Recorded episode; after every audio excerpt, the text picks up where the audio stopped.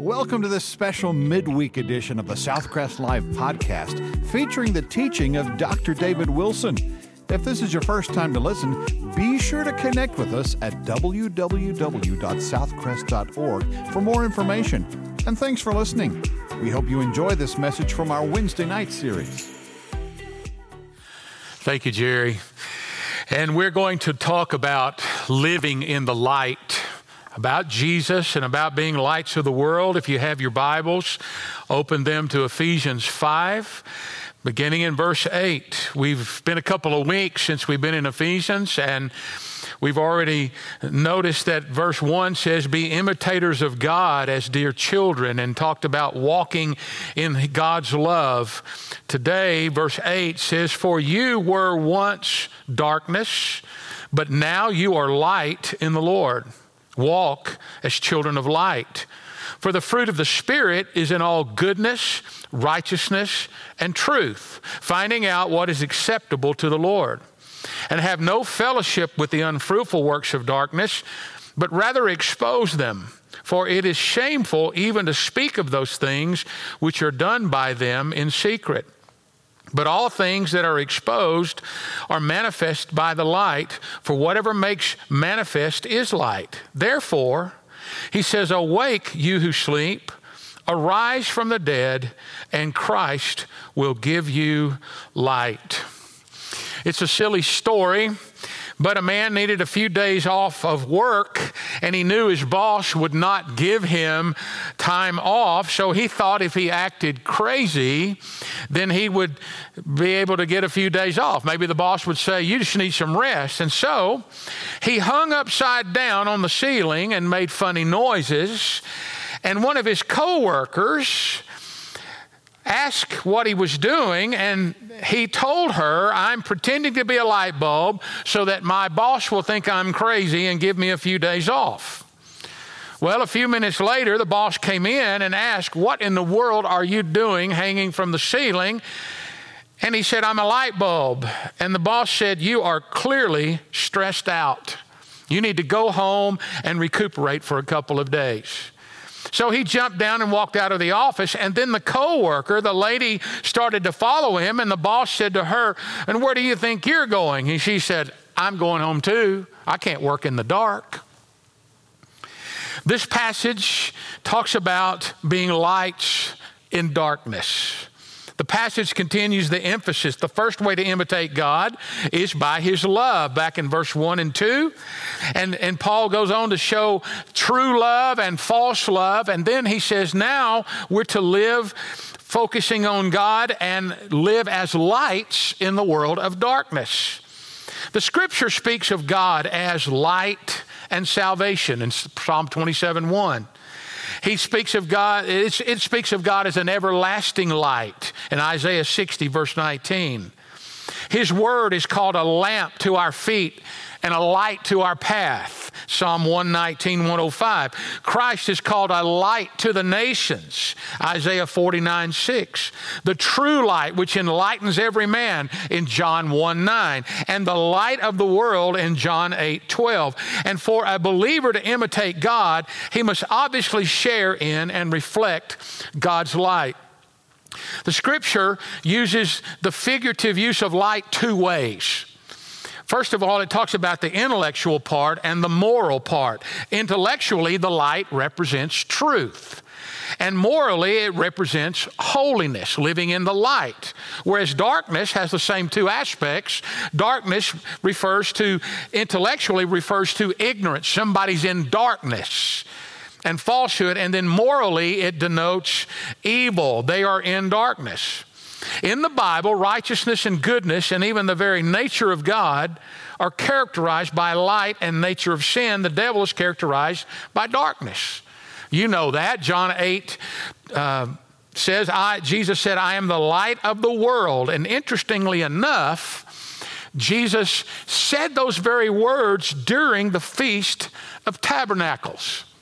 Now, during the Feast of Tabernacles, the Jewish people constructed three giant candelabras.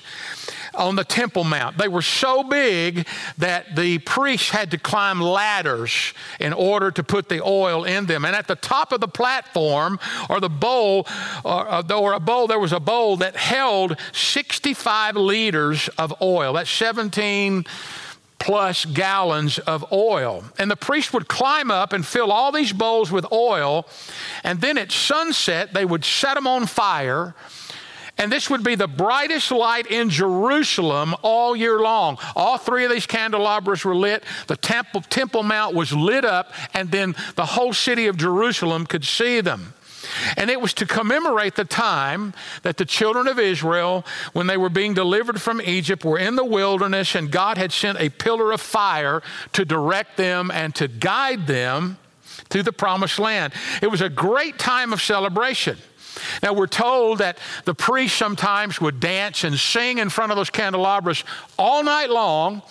And then the next morning, those flames would die down. And it was in this setting, the next morning, when Jesus stood in front of those smoldering candelabras, when he said, I am the light of the world. And what he meant was, I'm not some artificial light that's going to go out at sunrise. I am the light of the world, the whole world. And we know what he meant. He was saying, I am the goodness, I'm the purity, I am the love, I am light itself. But then on the Sermon on the Mount, he, he said, You are the light of the world. And Christians might kind of scratch their head and go, wait a minute, if Jesus is the light of the world and he's perfect and he's good and he's love and he's life, I'm sure not that, then how can I be a light of the world? Well, if you consider the sun and the moon, the sun has light on its own. It, it, it gives off light on its own power. The moon shines brightly at night.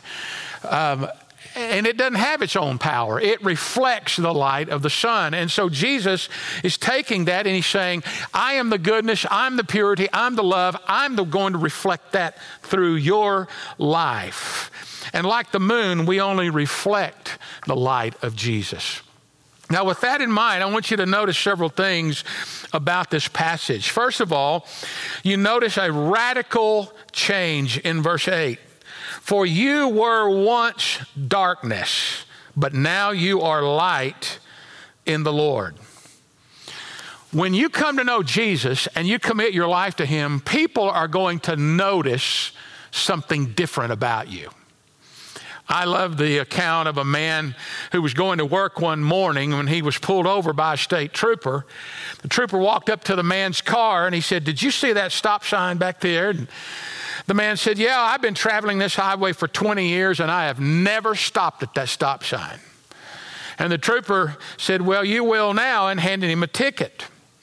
The very next morning, the trooper was called to investigate an accident at that same stop sign. And much to his amazement, when he got there, in the first car was the man that he had given the ticket to the day before.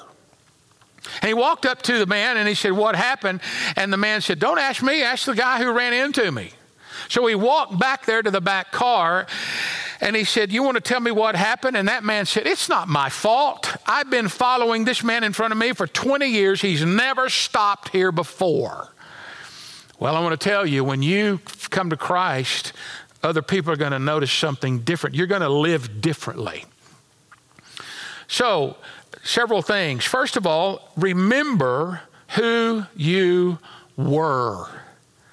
Now, Paul contrasts what every believer's life was like before salvation. You'll notice in verse 8, he says, You were. Now, that indicates a couple of realities. He says, first of all, it's past tense, which means it's a condition that no longer exists. You were this, but you're not there now. And also, it's, it's not modified by a pronoun such as in or of. It doesn't say you were in darkness or you were of darkness. He says you were darkness. Before you came to know Christ, you were darkness. You had no light in you. You had no life in you, spiritually speaking. And before we came to Christ, our total existence, our behavior our, was characterized by darkness. There's no other aspect of our spiritual life than that of darkness without Jesus. And darkness stands for a Christless life. It stands for ignorance apart from Christ. It stands for chaos without God. It stands for the immorality of the Christless life. Darkness is characterized by unfruitfulness. It's connected with lovelessness and hate. Darkness is the abode of the enemies of Christ. It's interesting when you look at verses like Psalm 82 5 or Psalm 107, verse 10 and 11, or Isaiah 520 or John 12 46, you find four basic characteristics. It's the work of Satan is darkness, it is the domain of Satan is darkness, the, it brings God's penalty, and it leads to the ultimate destiny of eternal darkness. It's as if a person is lost in a, an abandoned mine and they keep going further and further and further into the mine, and the darker and darker and darker it gets. Every tunnel he leads either leads to a dead end or another tunnel. He has nowhere, no idea where he's going. And folks, I want to tell you, before you met Christ, spiritually speaking, you were darkness. People are in darkness today. They're looking for light. They're looking for the way. They're looking for something to give them life. Back in 1925, a man by the name of Floyd Collins was exploring the Mammoth Cave in Kentucky and he got stuck. He was 55 feet from the surface and he got stuck. Icy water was dripping in his face, and some rescuers came in and diverted the water, and they talked with Floyd, trying to calm him down, but they could not get him out. He began to come unglued, stuck in that cave. He was able to see the light, able to see where he wanted to go, able to see vo- hear voices getting food, but he was stuck and he couldn't get out. So he slowly began to have raving lunacies, hallucinations, everything from chicken sandwiches to angels in white chariots.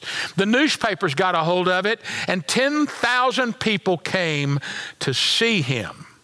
Hot dogs, sandwiches were sold. There was a, was a sideshow.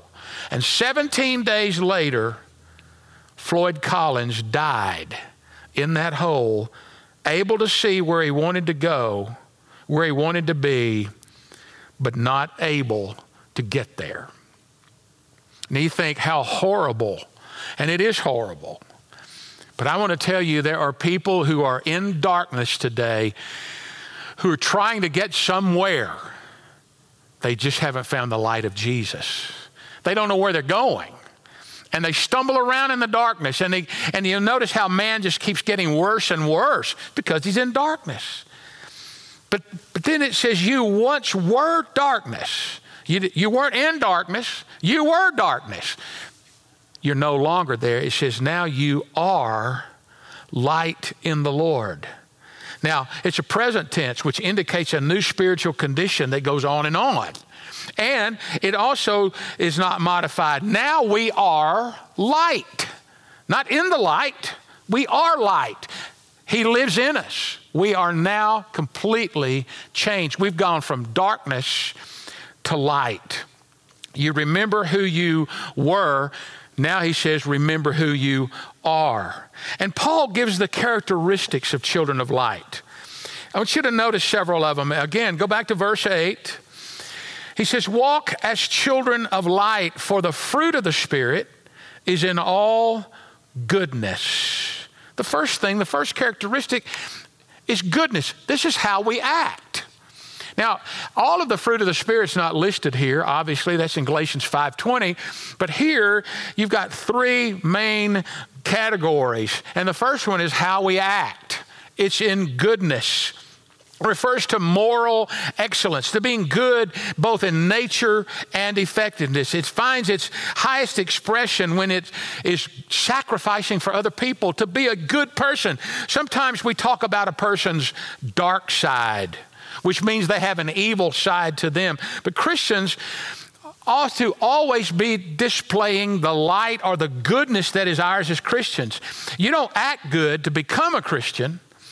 You act good and produce goodness before, because you are a Christian. Jesus' words. Let your Matthew 5 16. Let your light so shine so that others may see your good works and give glory to your Father in heaven. you never know what's going to come out of the mouth of children. It's a concept sometimes that they see it different ways, but one lady was t- saying that in, that she her daughter came home from Sunday school one day and was quoting this verse Let your light so shine before others so that they may see your good works and give glory to your Father in heaven. And she said, Mom, what does that mean? And her mom said, Well, it means that when you're good and kind and thoughtful and obedient, you're letting Christ's light shine in your life before all who know you. Well, the very next Sunday in Sunday school, the little girl got into a bit of a clash with another student, and so much so that it created an uproar to the point that the Sunday school teacher had to go get her mother and bring her down there to calm her down. Well, her mother got down there and took her off to the side and said, Sweetie, don't you remember about letting your light shine for the Lord before others? And the girl blurted out all of a sudden, Mom, I have blowed myself out. Well, sometimes our light gets blown around a little bit. We don't lose our salvation, but the goodness doesn't always shine. I have a gas hot water heater in my home, so do many of you. And it has a pilot light, which is a little flame that stays on all the time. And on some of these days when we have a tremendous amount of wind blow, occasionally Somehow the air comes down that vent tube and blows out that pilot light. And when it does, we've got no hot water anymore because it won't heat up the water. And so we have to go relight the pilot light. Well, did you know, as Christians, we sometimes need to relight our spiritual light. And the way we do that is studying God's Word. The way we do that is gathering together as believers. And what a great day it's going to be when we get to do that again. But, but you get your, your, uh, your fire lit. Sometimes we say it that way. We get our uh, relit, we get a, uh, encouragement. That's what we do when we gather together. But basically, you, you characterize a person who loves Jesus and follows Jesus, their life's going to be characterized by goodness. The second is righteousness. It's what we are. First is how we act, or, or uh, yeah, how we act, and second is what we are. It has to do with our relationship with God. God looks at you and says, "You have been made righteous. You have been justified." Jesus took our sin, died for it, died on the cross for us, and and the Father looks at us now through the filter of the righteousness of Jesus. I illustrated that last Sunday by using the handkerchief. This is this represents our life, but then that white handkerchief over us, God looks at us through the righteousness of Jesus. You may not feel like you're righteous. You may not feel like one of God's children at certain times, but God has declared us righteous. You once were darkness, now you're light. And that light is represented in goodness and who we are. We are righteous because of the forgiveness of God. The third thing is truth, and it's what we speak. It has to do with honesty and reliability and trustworthiness and integrity, in contrast to the hypocritical, deceptive, false ways of the old ways. That means we speak honesty, we speak truth. In other words, we're not afraid to tell people the truth about God, about heaven, about hell. We may be saying, Well, I have a hard time being good and righteous and being truthful, but the key is that we're to reflect Jesus. And what we speak and, and how we speak indicates who we are in Christ. Christians should be people of truth and should be people of integrity. I read something that said light travels faster than sound. Is, isn't that why some people appear bright until you hear them speak? Well, Christians ought to be known by their speech. So we see, therefore, that goodness pertains to our relationship with others And righteousness pertains to our relationship with God, and truth primarily talks about our own personal integrity. Those three things who we are, how we act, and what we speak all indicate who we are. Many years ago, and some of you, or most, a lot of you will remember this. I remember back when Gorbachev was over then what was called the USSR, now Russia. And a Russian pastor was asked by an American pastor later after Gorbachev lifted a lot of the oppression over Christians. The, the American pastor asked the Russian pastor why he thought Gorbachev lifted the oppression from Christians in the Soviet Union. And he replied that the major problem facing the nation of that time was the economy. And Gorbachev reportedly told Russian leaders, Why do we oppress the very people who do not absent themselves from work, who are not alcoholics, and who give us a productive day's worth, work? We need their strength. And after decades of oppression, the light of a persistently righteous community of Christians shone forth and opened the door to the gospel being absolutely available to go into what we call Russia now. Because of their consistent life, even in a place of darkness. You have some things at home that glow in the dark. Now, I'm not talking about battery operated. Maybe, maybe on your watch, or you've had something that you get next to the light, and then when you turn the lights off, it glows in the dark. Well, if you want to have the fruit of goodness and righteousness and truth in your life, you've got to stay close to the light and the light is Jesus. That's why it's important to have a quiet time. It's important to gather together with other believers. It's important to worship with other believers because we are outnumbered in this world of darkness. And when we come together and come close to the light, who is Jesus, our light shines to other people.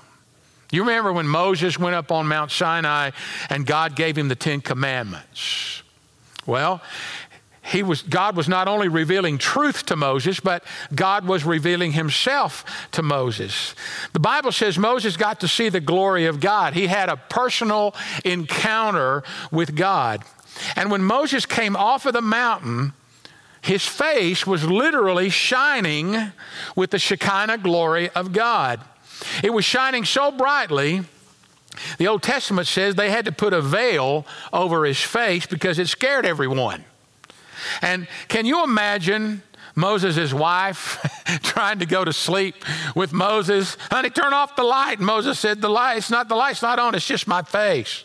She probably said, Cover up that thing. I can't sleep. Uh, who knows? That's my demented, um, warped sense of humor. But he was literally glowing from having been in the presence of God. Well, folks, when we spend time with Jesus, our lights will stay lit. They will stay bright if we stay close to Him. And lights shine so brightly in darkness. If you f- switched off the lights in your homes, and if I switched off the light in this building, and I took the smallest little match and struck it and lit it, it, it would draw your attention immediately because darkness is the absence of light. And without Christians in the world, there are no lights to shine to spread the gospel to other people. In verse 11, you'll notice what I call the resulting commitment. Verse 11 says, And have no fellowship with the unfruitful works of darkness, but rather expose them. For it is shameful even to speak of those things which are done by them in secret the first thing that Paul would say was you have to continually refuse sin. Have no fellowship with. Now, how are you supposed to stay away? I know right now there's a time when we are um, social distancing from other people. We are not getting close to other people so that this COVID 19 will not spread. But on a normal day, when you go out to work and you go into the world, uh, how do you stay away from people who don't know Jesus? But that's not what he's talking about. He's not saying don't have any communication with them because obviously we have to tell other people about Jesus. He's not saying that you are to confine yourself to a monastery somewhere, that you don't have any contact with the world. He's saying that when you're out in that world, you do not identify with them. In other words, not, you're not better than them, you're forgiven. You, you're made righteous through Christ, but you go out in the world, it doesn't mean you don't talk to them, it doesn't mean you don't speak with them, but you just don't run with them. And there's a difference in speaking and, and being kind and running with them or hanging out with them all the time or identifying with their wickedness. One of the problems is today that a lot of Christians have gotten so used to the dark that they're not, they've gotten used to it. If you, if you go outside and the sun is shining, Let's say you're going to a movie. If you ever go to an afternoon movie, a matinee, sun is bright. You're, you're, you know, out here the sun really gets bright. You go into a movie theater, and when you first walk in that theater, you can't see anything. Especially if they don't have any lights on. Maybe the movie's already started, and you're thinking, "How am I going to find an empty seat?" When I can't see anything, but you stand there long enough, your eyes begin to adjust, and then all of a sudden you start seeing people sitting in the chairs, and you you see the aisle, and and then you begin to see some empty seats. Well, a lot of Christians have done that in the world. They've gotten so accustomed to the dark around them, they see clearly in the dark, and they and morally and spiritually they don't seem to stand anymore. And the things that used to shock people doesn't shock them anymore. They've gotten used to it. The works of darkness. He says have no fellowship with the unfruitful works of darkness it's, typified by the sins that have already been mentioned in chapters four and five of, of lust and deceit and falsehood and stealing and unwholesome speech and bitterness and wrath and anger and clamor and slander and malice and immorality and impurity and greed and filthiness and silly talk and coarse jesting and covetousness and idolatry. I mean, Paul, he's got quite a list in those two chapters. He said, This should not characterize your life. Today there are a lot of people that seem to hide under the, the cloak of grace, which I believe in grace, and I'm saved by grace, so are you. But they use it to to do whatever they want to do, saying, God's already forgiven me and I'm righteous in Jesus. But that's not what he's saying. He says, You now, you once were darkness, you're now light. You don't live like darkness anymore. You're not perfect. We're not better than anybody. We've just been given the light of Jesus. He also says not only do you um, continually refuse sin, but you refute sin in verse 11. Expose them. Here's the idea of reproof or correction or punishment or discipline we're to confront sin. It doesn't mean we're to be ugly about it, but we are supposed to be the ones that say, look, this is wrong. This is sin. Everybody's so afraid now to say anything because we're afraid we will offend someone. But, but the scripture tells us if we see a brother or sister overtaken in a fault and headed down the wrong path, we need to talk to them. It's uncomfortable. But if you love them and you see them headed down the wrong path, we're to refute sin. And, and, and not only that, but in a nation today, we see our country going down the wrong path. We're supposed to be the ones to stand up and say, look, this is wrong, this is sin. We have that freedom to do that. In fact, Paul even describes it. He said, it's shameful to even speak of those things which are done by them in secret. Isn't it incredible what we hear people do today. Why? Because they're in darkness. He says, it's it's shameful to speak of those things, but all things are exposed by the light. The light, the true light. You know, there's a difference in light that we have artificial light, the lights in this building, the lights you have in your home. There's a difference in that light and the sunlight when you go outside. Well, when you stand next to the sunlight, it, it reveals everything. Have you ever noticed you bought something in a store and it looks pretty good till you go outside and go, ooh, this doesn't look as good as I thought it did?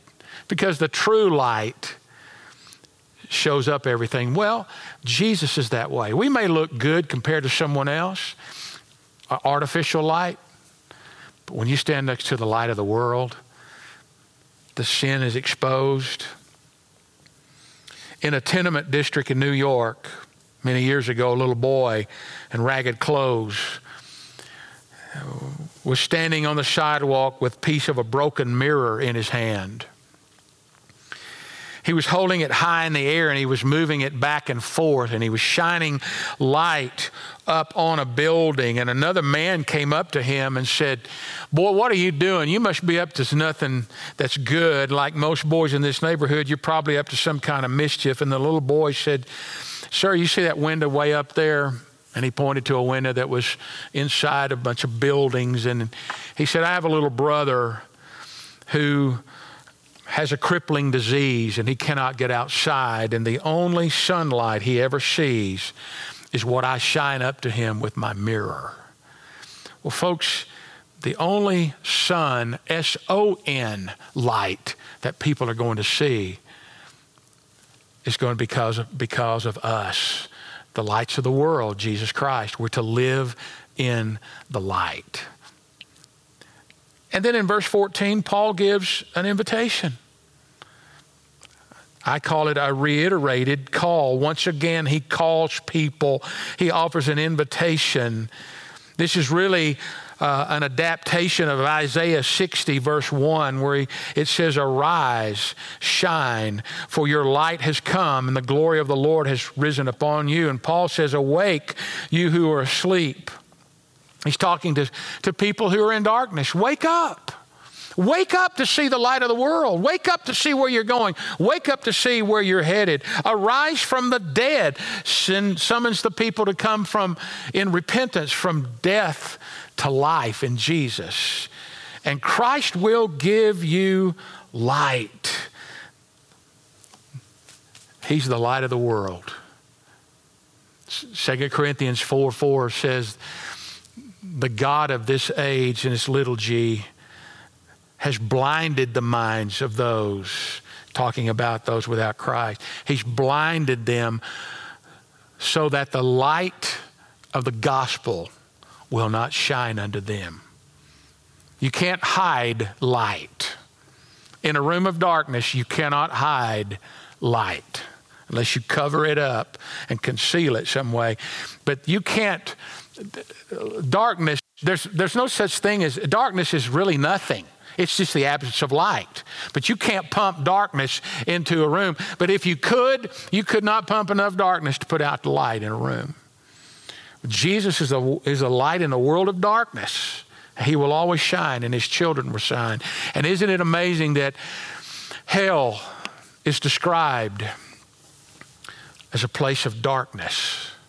Now, I know it's the lake of fire, and we assume it's going to be lit, but the scripture says it's a place that's darker than dark.